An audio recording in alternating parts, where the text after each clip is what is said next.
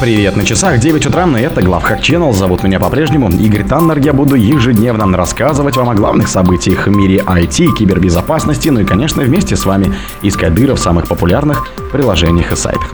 Вредоносная реклама Notepad в Google оставалась незамеченной несколько месяцев. Роскомнадзор подтвердил утечку данных клиентов МТС банка. Хакеры сливают в открытый доступ генетические данные миллионов клиентов 20friendme.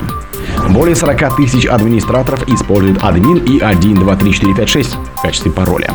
Израильские хакеры вызвали массовый сбой в электросети Ирана. Киберэксперт Круглов. Хакеры продают программы для создания вредоносного ПО. Спонсор подкаста Глаз Бога. Глаз Бога это самый подробный и удобный бот пробива людей, их соцсетей и автомобилей в Телеграме. Вредоносная реклама Notepad в Гугле оставалась незамеченной несколько месяцев. Специалисты Malwarebytes обнаружили в Гугле новую кампанию по распространению вредоносной рекламы. Компания была нацелена на пользователей, желающих загрузить текстовый редактор Notepad 2+, и оставалась незамеченной несколько месяцев. Исследователям не удалось получить итоговую полезную нагрузку, но в Malwarebytes считают, что это был Cobalt Strike, который предшествовал развертыванию вымогательского ПВО.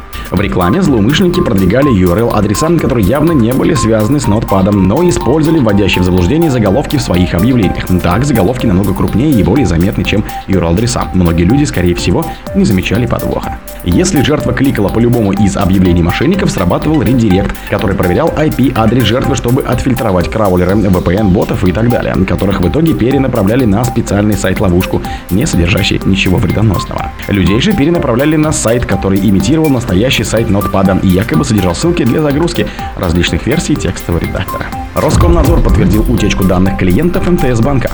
Роскомнадзор провел проверку возможной утечки данных множества клиентов МТС банка, и в итоге в ведомстве подтвердили факт утечки персональных данных РКН составил административный протокол о нарушении законодательства о защите персональных данных, который теперь будет передан суд. В результате МТС банку грозит административный штраф в размере от 60 до 100 тысяч рублей. Сумма не зависит от числа граждан, чьи данные могли попасть в руки злоумышленников.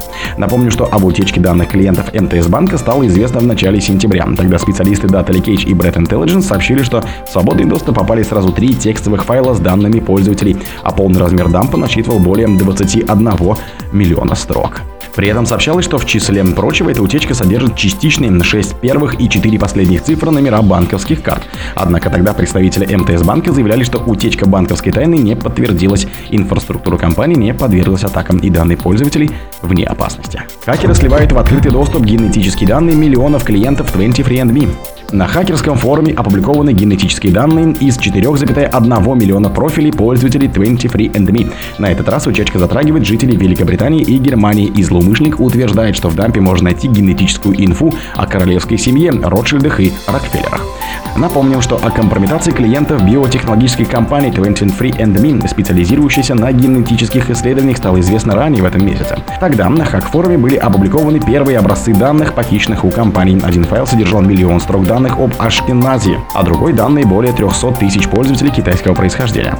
Среди украденных данных была инфа по оценке происхождения данных о фенотипе, медицинской информации, пол, возраст, фотографии, идентификационные данные, дата последнего входа в систему и так далее. Более 40 тысяч администраторов используют админ и 1234556 в качестве пароля. С января по сентябрь 2023 года аналитики компании Outpost 24 собирали интересную статистику об аутентифицированных данных. Оказалось, что IT-админы используют десятки тысяч слабых паролей, самым популярным из которых является админ. В общей сложности исследователи изучили более 1,8 миллионов учетных данных администраторов, полагаясь на решение для анализа угроз Fred Compass. Подчеркивается, что все данные были получены от вредоносного ПО, который нацелен на приложения, хранящие имена пользователей и пароли. И хотя собранные данные были представлены не открытым текстом, исследователи объясняют, что большинство паролей в списке можно было легко угадать с помощью простейшего перебора. Чтобы сузить наш список только для паролей администраторов, мы изучили статистические данные, хранящихся в бэкэнде Fred Compass, ориентируясь на страницы, которые были идентифицированы как порталы администрирования. В общей сложности мы обнаружили 1,8 миллионов паролей, восстановленных в 2023 году с января по сентябрь, гласит отчет Outpost 24. Израильские хакеры вызвали массовый сбой электросети Ирана. Группа израильских хакеров, известная как We Red Devils, мы красные дьяволы, якобы успешно проникла в электросеть Ирана, что привело к широкомасштабным сбоям и отключениям электроэнергии по всей стране. Кибератака по сообщениям произошла в среду вечером, нанеся значительный ущерб системам Тегерана. Хакеры быстро получили доступ к чувствительным иранским системам, вызвав сбои, которые затронули множество электросетей по всей стране. В результате большая часть Ирана в настоящее время столкнулись с отключением электроэнергии, оставив жителей без света. Полный объем ущерба, причиненный хакерам, на данный момент остается неизвестным. Киберэксперт Круглов. Хакеры продают программы для создания вредоносного ПО.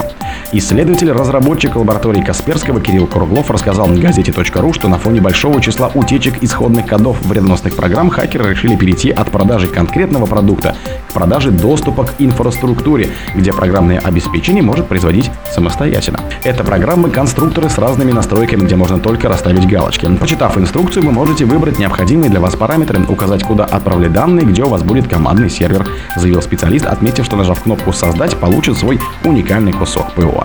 Круглов отметил, что таким образом покупатель сможет сделать свое собственное ПО из вредоносного лего. Вредоносные программы, создаваемые в таких конструкторах, являются наиболее распространенным видом компьютерных угроз в современном мире, добавил он. Ранее известия рассказывали, как хакеры из группировки MageCard научились интегрировать вредоносный скрипт в странице отказа доступа веб-страницам с кодом ошибки 404. Такой скрипт крадет данные банковских карт. О других событиях, но в это же время не пропустите. У микрофона был Игорь Таннер. Пока.